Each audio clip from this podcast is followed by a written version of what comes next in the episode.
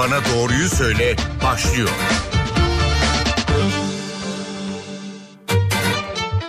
NTV Radyo stüdyolarına hoş geldiniz. Ben Öykü Özdoğan. Doktor Bana Doğruyu Söyle programında bu hafta lohusa depresyonu üzerine sohbet edeceğiz.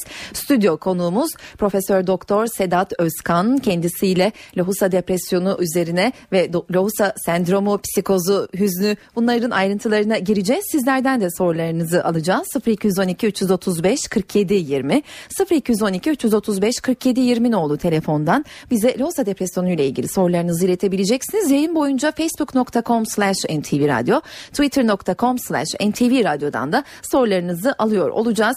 Hocam hoş geldiniz. Hoş bulduk. Programın başlığı dikkatimi çekti. Hekim hastasına her zaman doğru söyler. Öyle mi? Kesinlikle. her şeyi her zaman söylemeyebilir ama mutlaka e, söyledikleri doğrudur. Peki e, şimdi ben de anonsu yaparken fark ettim. Loğusa depresyonu, hüznü, psikozu neleri var böyle bu kadar? Şöyle düşünelim aslında bir kadının e, yaşantısındaki en önemli dönüşümlerden bir tanesi kuşkusuz doğum yapmasıdır. Hı hı. Bu ona Allah'ın bir lütfudur belki. Tabii. Erkeklerin de pek anlayamadıkları bir durum. Değil mi? Onun için doğum hormonal, biyolojik olduğu kadar beyinsel, psikolojik ve yaşamsal bir dönüşüm süreçtir. Hı hı hormonlarla insan psikolojisi arasındaki ilişki aslında antik çağda Hipokrat tarafından dahi belirtilmiştir. Hmm.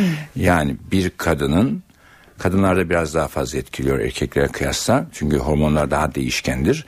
Bir e, kadının hormonal değişimleri beyin fizyolojisini ve davranışını ve psikolojisini etkiler. Hı Tersi de doğru.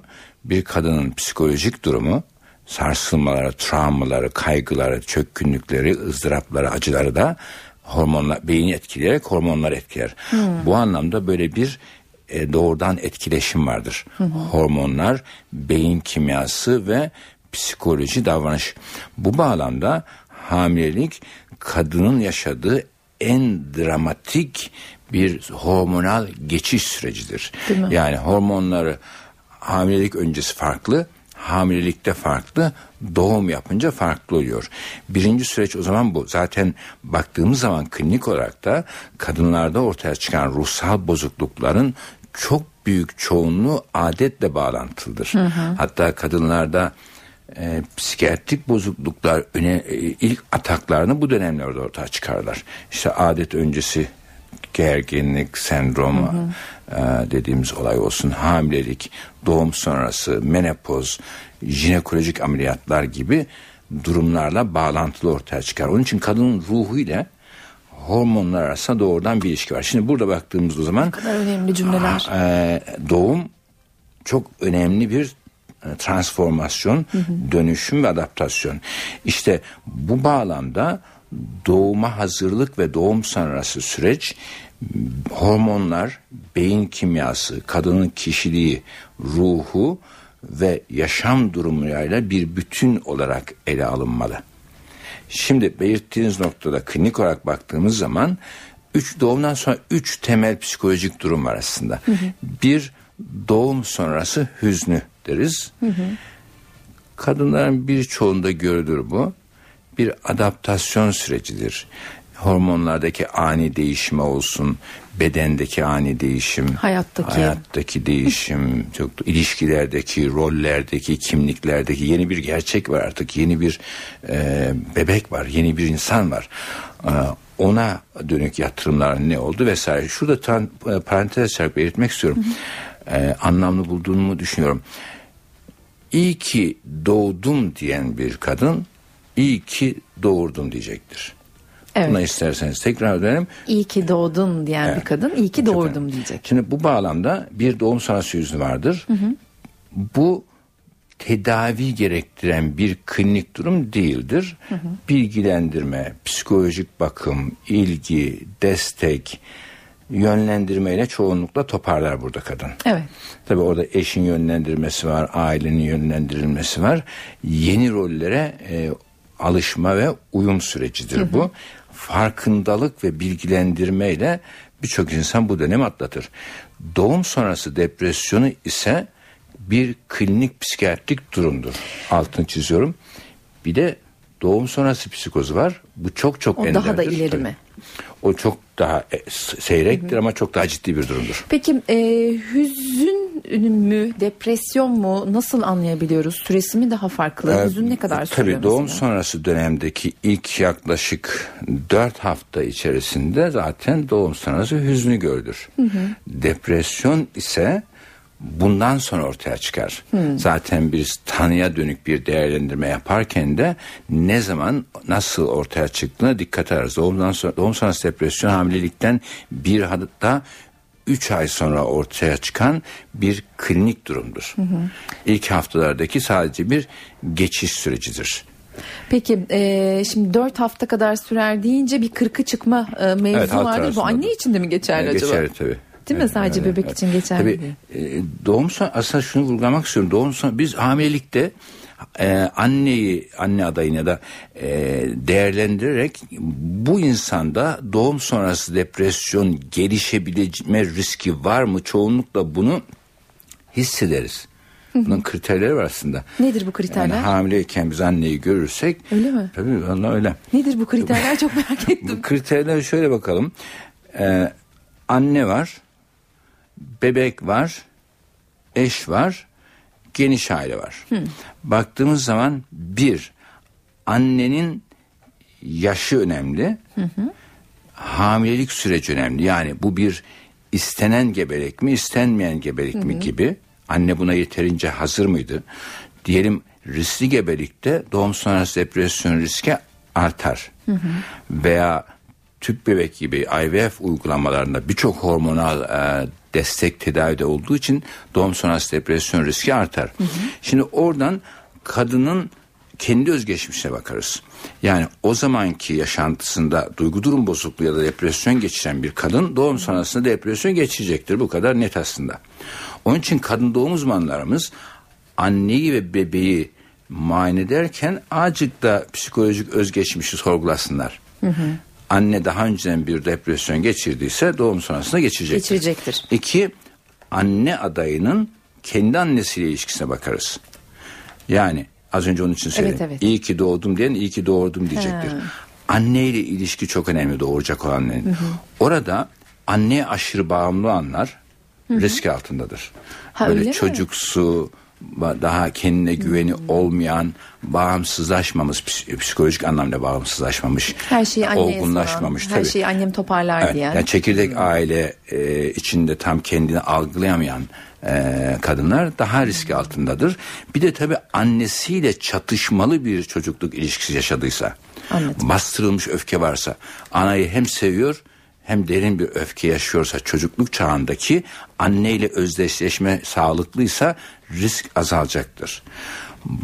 Bunun yanında annede doğum sonrası depresyon varsa çok büyük ölçüde kadında da olacaktır. Onun için anasına bak kızına bak lafları aslında biraz denmiyor, değil mi? doğrudur. Tabii tarihsel süreç içerisinde baktığımızda.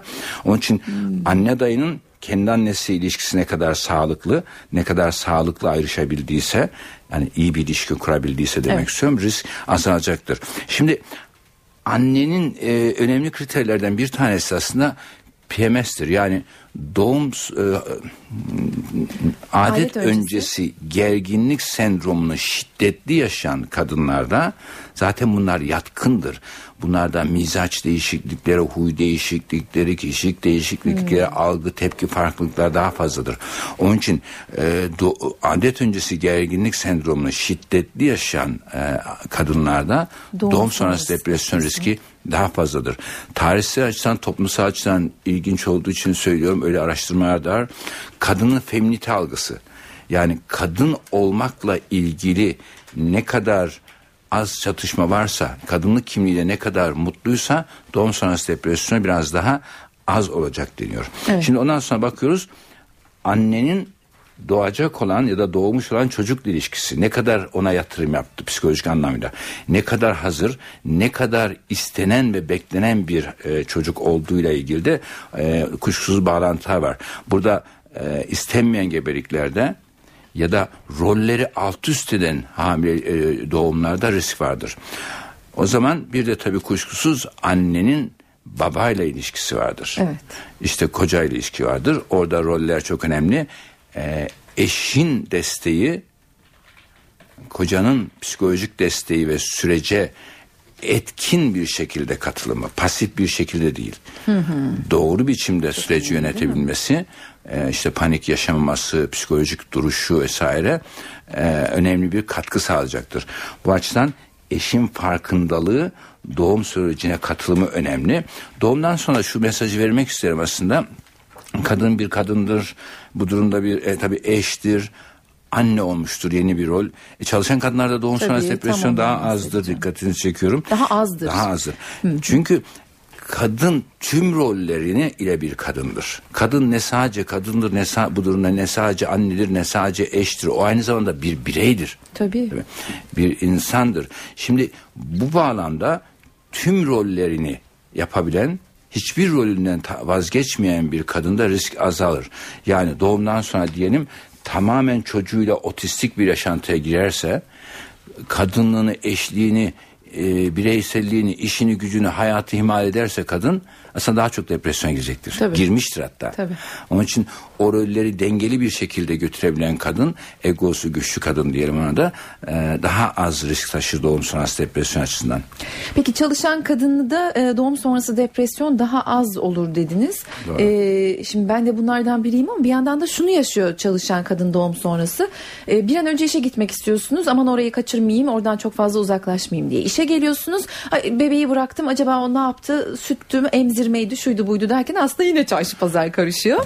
Doğru biraz da bazı ülkelerde daha fazla kadına bu konuda biraz daha tabii e, hem psikolojik hem de sosyoekonomik destek verilmesi gerektiği kanaatindeyim. Hani e, yeni duruma uyum açısından ama sizin durumunuz yanlış değil aslında. Yani dengeli götürürsünüz. E, işe odaklanırken orayı ihmal etmezsiniz. Oraya dayken de burayı düşüneceksiniz. Bu doğal bir süreçtir. de. evet. Bunu dengeli götürdükten sonra hiçbir sakıncası yok. E, tam bu dönemle ilgili aslında size daha fazla ayrıntıyı soracağım. Kadının bu dönemi nasıl yönetmesi gerektiğini.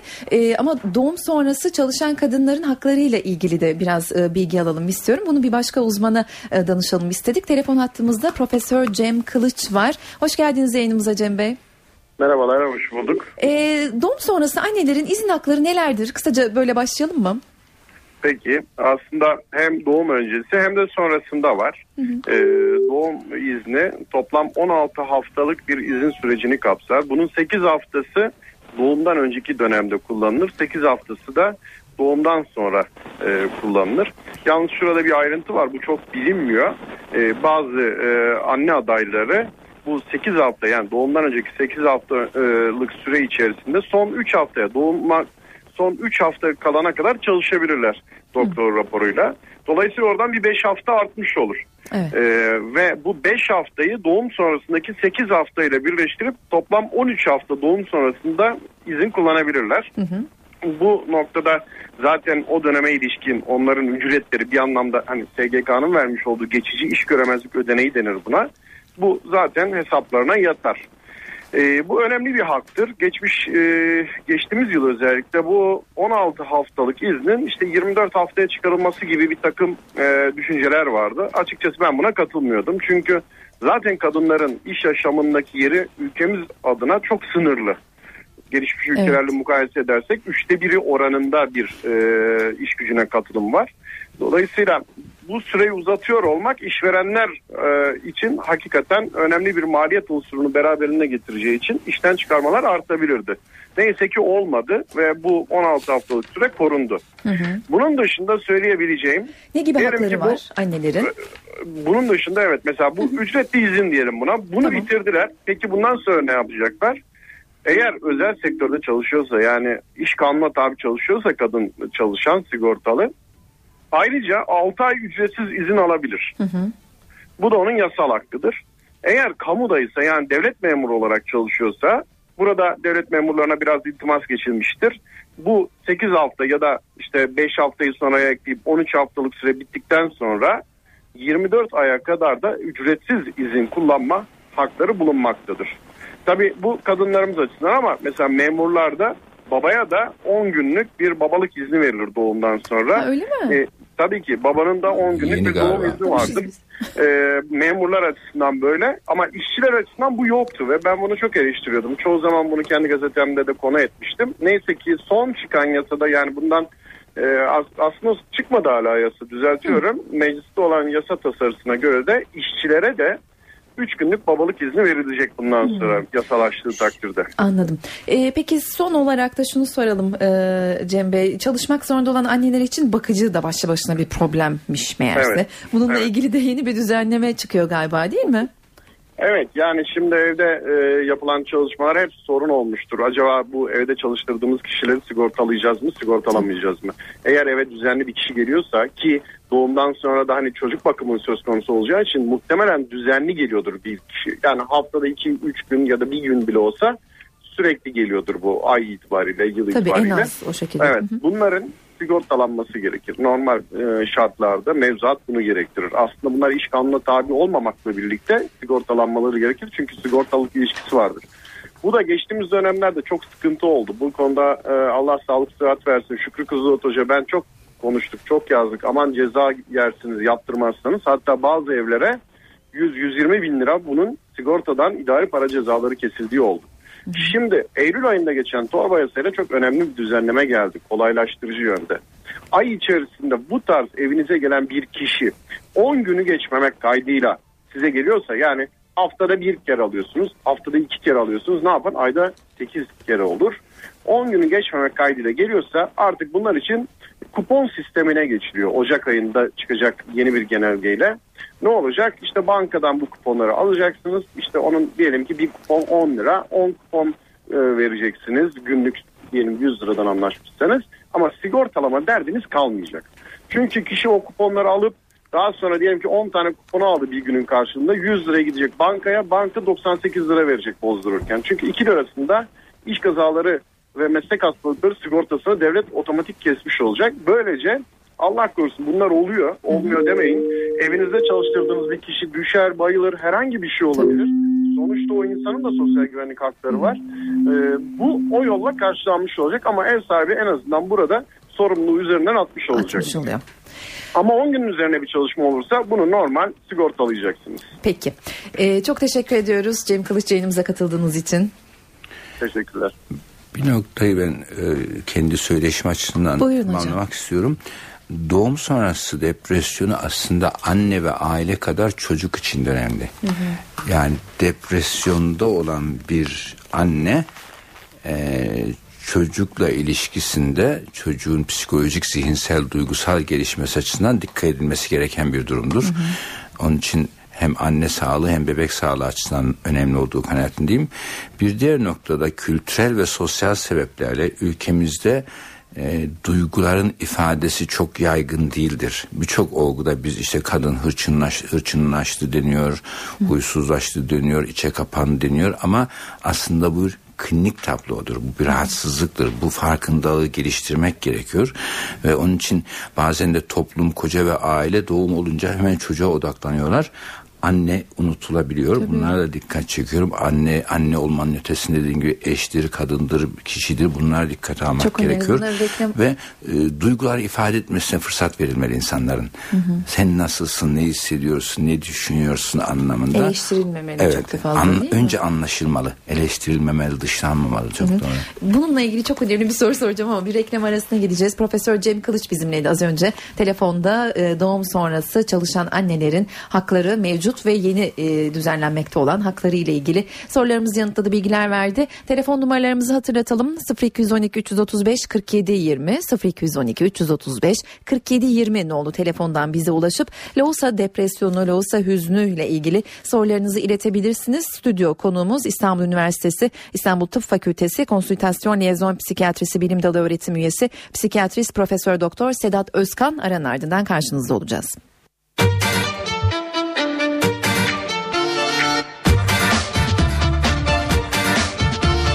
Doktor bana doğruyu söyle devam ediyor. Doktor Bana Doğruyu Söyle programında bu hafta Loğusa depresyonu üzerine sohbet ediyoruz. Stüdyo konuğumuz İstanbul Üniversitesi İstanbul Tıp Fakültesi Psikiyatri Anabilim Dalı Öğretim Üyesi Profesör Doktor Sedat Özkan. Ee, hocam çok sorum var ama dinleyicilerimizin Elbette. de soruları var. Onların da sorularını alalım. Merhaba yayındasınız. Alo. Merhaba buyurun sorunuzu dinliyoruz. Ee, merhabalar. Ee, benim Sedat Bey'e şöyle bir sorum olacaktı. Az önce e, konuşurken e, doğum sonrası depresyon e, yaşayan annelerin bebeklerinin de bundan ciddi şekilde etkilendiğini haliyle söyledi. Ee, peki e, doğum sonrası depresyon yaşayan anneler e, tabii ki bu süreci atlattıktan sonra bebekleriyle o ilk zamanda kaybettikleri zamanı, anları ve bağ e, kuramadıkları ya da eksik kurdukları bağ tekrar nasıl düzeltebilirler bunu öğrenmek istiyorum. Teşekkür Aslında tekrar yani çocuk çok kolay adapte olur. Yani çok da endişelenmeyin orada. Ee, tabii anne depresifse çocukla ilişkisi ikilemli olacaktır aslında. Yani bir taraftan ona çok bağlanacak bir taraftan da e, sözel dışı davranışsal açıdan da onunla sağlıklı ilişki kuramayacak. O açıdan önemli görüyorum tabii e, anne çocuk ilişkisinin ilk bir yılı e, çok temeldir. Çok e, temel güven duygusunun ve e, bağın oluşması açısından. E, O bir yılda depresyonda geçirince tabii tabii bir şekilde Etkisi oluyor mu? e, bir şekilde e, etkilediği kanaatindeyim. E, onun telafi edilmesi gibi bir durum yok da e, o anne çocuk ilişkisinin sağlıklı oluşturulmasına çalışmak gerekiyor. Değilse bebekler, e, çocuklar sandığımızdan hızla daha çabuk adapt olurlar. Onun için geçmişin telafisi değil, sağlıklı yeni bir ilişkinin kurulması önemli olduğu kanaatindeyim. Peki teşekkür ediyoruz e, yayınımıza katıldığınız için. E, hocam reklamdan önce e, söylediğiniz birkaç şeyle ilgili toparlayıp bir soru sormak istiyorum. Eşlerin eş ilişkisinin de çok büyük etken olduğunu söylediniz. Çünkü hakikaten e, er- erkeklerin aslında kadınları neden e, bu bu şekilde yaşadıklarını büyüttüklerini düşünüyorlar. Anlamaları mümkün değil gibi görünüyor. Büyüttüklerini düşünüyorlar, eleştiriyorlar. Bir tek sen doğurdun, bir tek sen mi anne olduğunlara kadar gidiyor bu. Eşlere düşen rolden de çok kısaca bahsedelim mi? O ifade biraz can sıkıcı doğrusu. Yani e, her kişi özeldir. Her anne de özeldir. Annelik süreci ve doğum da her kişi özeldir psikolojik anlamıyla. Onun için e, onu içten kavramak gerektiği kanaatindeyim. Mesela e, Birleşik Devletler'de bir çalışma var. Annenin hamileliğinin son aylarında bazı baba adaylarında batın ağrıları başlıyor. evet. O kadar çok onunla iç içe olmaya çalışıyor ki amaç bu da değil tabii. Eşin e, doğru algılaması, insani algılaması gerekiyor kadını. Kadın olarak da, eş olarak da, anne olarak da, kişi olarak da. Onun için ona sadece bebek veren bir e, kadın olarak bakmamak gerekiyor. İlişki ne kadar zaten e, paylaşımcıysa, ne kadar çok yönlüyse, hamilelik öncesinde ne kadar bütüncülse, doğum sonrası dönemde de o kadar kolay olacaktır. Tabii bu a, baba adaylar için de bir süreçtir aslında. Ben e, bağışlayın tabii biraz kişisel görüşümü de söyleyeceğim. Bir kadının e, hayatındaki en önemli e, fizyolojik ve psikolojik dönüşümün e, annelik olduğunu söyledim. Bence erkekler için de öyle. Yani bir erkeğin e, eş olmasından baba rolüne dönüşümü e, hayatının en önemli dönüşümüdür aslında. Hatta eşlikten daha önemlidir. O da kendisiyle, kendi geçmişiyle yüzleşiyor aslında. Kendi çocukluğuyla yüzleşiyor. Onu ne kadar iyi yaşadıysa babayla ilişkisi orada çok önemli. Onun için e, erkeğe de e, kocaya da e, bu çok olağanüstü bir e, güzel dönüşümdür. Buna adapte olmak gerekiyor. E, eleştirmek, kızmak, dışlamak, yargılamak yok. Bu mesleğin bana belki kazandırdığı en önemli şeylerden bir tanesi bu. Anla. Biz nasıl tıbbi olarak anlamak durumundaysak doğum sonrası depresyon yaşayan anneyi koca da baba da insani olarak anlayacak. Bu bir tutumdur, değerdir, histir, paylaşımdır. O süreci birlikte yaşadıkları ölçüde sonuç en iyi olacaktır. Kopuşmadan ayrışmadan panik yapı yaşayan baba da sevmeyiz, pasif baba da sevmeyiz. Öyle hani anlamayan, duygulara yer vermeyen, e, bu neymiş diye geçiştiren baba da değil. Bir olgunlaşma sürecidir bu. iki kişi içinde. İki taraf içinde. 0212 335 47 20 telefon numaralarımız 0212 335 47 20 nolu telefondan bize ulaşıp Loğusa depresyonu ile ilgili sorularınızı psikiyatrist profesör doktor Sedat Özkan'a e, sorabilirsiniz.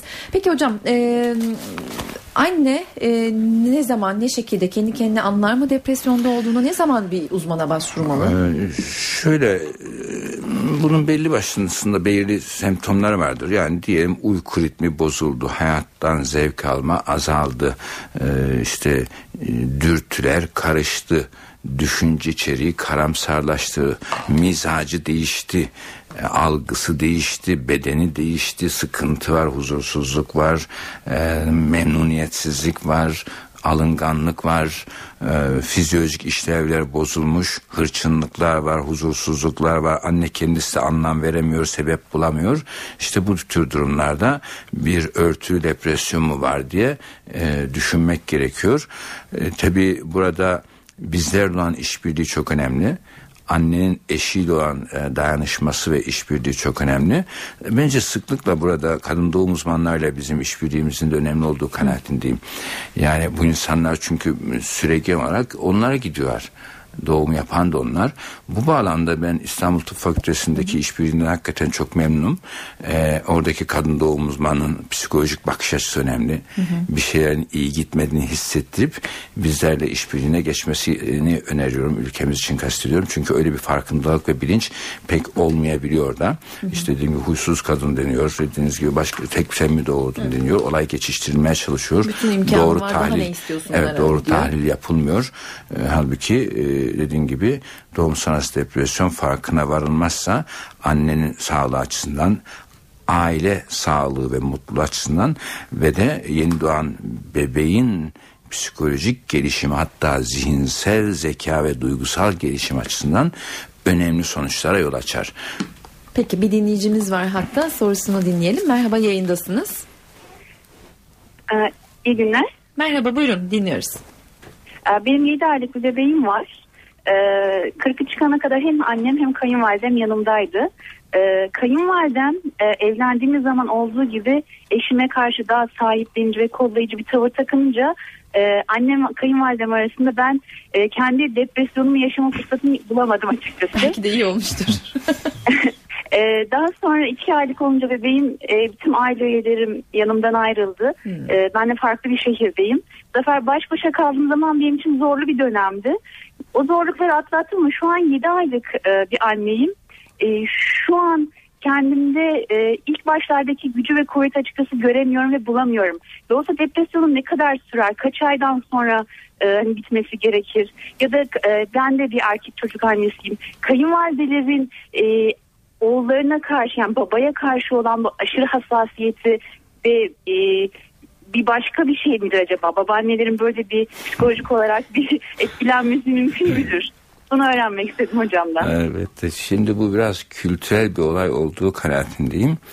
Ee, aslında bunun pozitif tarafları da var. Önce Allah uzun ömür versin diyoruz tabii bebeğinize ve sizlere. Ee, tek çocuk değil mi? Ee, evet. Peki. Ben e, kültürümüzde ve ülkemizde e, anneanne ve babaannelerin bu süreçte aslında bir taraftan önemli yardımcı oldukları kanaatindeyim. Örneğin bir İskandinav toplumlarına göre çok da ayrışmış ve kopmuş sistemler var orada. Bunun pozitif bir taraf olabileceği kanaatindeyim anneye bu süreçte yardımcı olmak açısından. Şimdi anneannem babaannem hepsinden hepsine sağlık diliyoruz. Tabi de sanki biraz galiba daha açık daha doğru ilişki kurmak açısından e, kadının annesi biraz daha doğru biçimde yardımcı olabileceği kanaatindeyim bu süreçte. E, babaannenin de devreye girmesinde bir sakınca yok ama e, bazen bahsettiğiniz türde kavram kargaşalıkları olabiliyor. Yani herkes önce çekirdek aileye saygılı olmak durumunda. Bebekle ilgili karar süreçlerini e, anne baba bebeğin kendi anne babası vermedi. Büyük annelerde veya büyük babalar değil. Burada babanın rolü o çekirdek ailenin alanının oluşturulması açısından önemli olduğu kanaatindeyim. Doğru yapılandırma için herkesin katkısına açık olacağız ama karar süreçlerini belirleyen e, anne baba olmalı kanaatindeyim. Biraz kültürümüzde böyle kaynağılık var ya ee, onun biraz değişmesi gerektiği kanaatindeyim. Peki dinleyicimiz şunu da sordu galiba ben de onu soracaktım. Çünkü ne kadar sürer? Böyle bir net bir şey var mıdır? Ee, Depresyon. E, tabii bir yıla kadar sürebiliyor bu. Hı hı. Ee, bir kısmı kendi kendine e, kısmen geçer.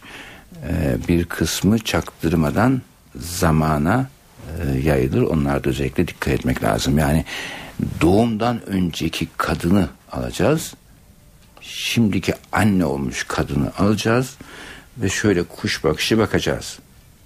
Yani ne? o kadar büyük değişiklikler var ki o kadar çok şey değişiyor ki kadın için. Benim de 9 aylık bir bebeğim var. Fiziksel görünüm de dahil Hı-hı. olmak üzere inanılmaz büyük farklılıklar var.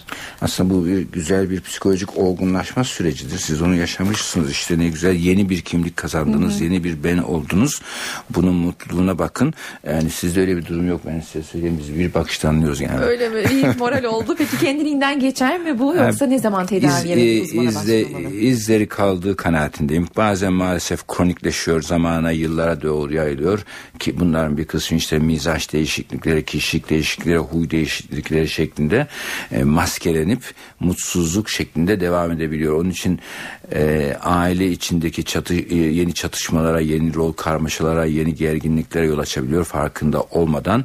Bu bağlamda e, doğru bir psikolojik bilinç içinde olunması gerekiyor. E, annelerin bu anlamda psikolojik yardıma açık olmalarını öneriyorum ben. Kocalar pek açık olmaz olmazlar evet. ama e, anneler e, bu anlamda psikolojik yardım, destek ve tedavi almaya daha açık olmalılar. Peki hocam şunu da soralım. Süremizin sonuna geliyoruz ama çok kısaca e, kadın doğum uzmanlarının da e, doğum öncesi ve belki sonrasında da mı e, rolü var e, anneye destek olma ee, açısından sizinle birlikte mi yürümeli? İşte bu bilim dalları bu konularla uğraşan bilim dalına liyezon psikiyatrisi diyoruz. Yani tıbbın psikiyatrisi anlamında. Burada bence e, hamilelik döneminden itibaren kadın doğum uzmanı bir şeylerin iyi gitmediğini hisseder sıklıkla e, liyezon psikiyatrist uzmanlarla işbirliğine geçsin. Çünkü onlarda bu psikolojik bilincin daha çok olması gerektiği beklenir. Riskli bir durum varsa. Riskli gebelik varsa örneğin risk artar. Risk sadece biyolojik değil. Risk aynı zamanda e, psikolojik ve yaşamsaldır.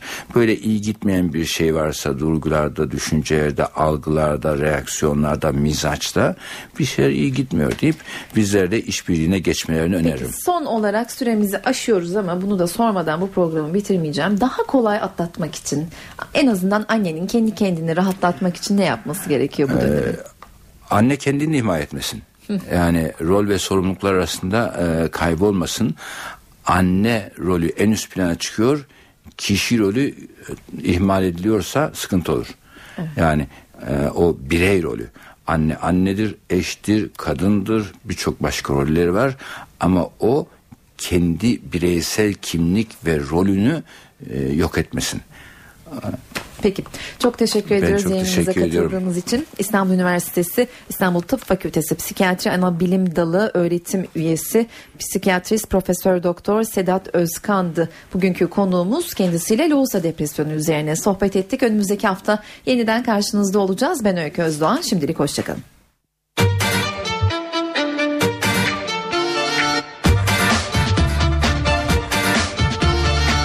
Doktor bana doğruyu söyle.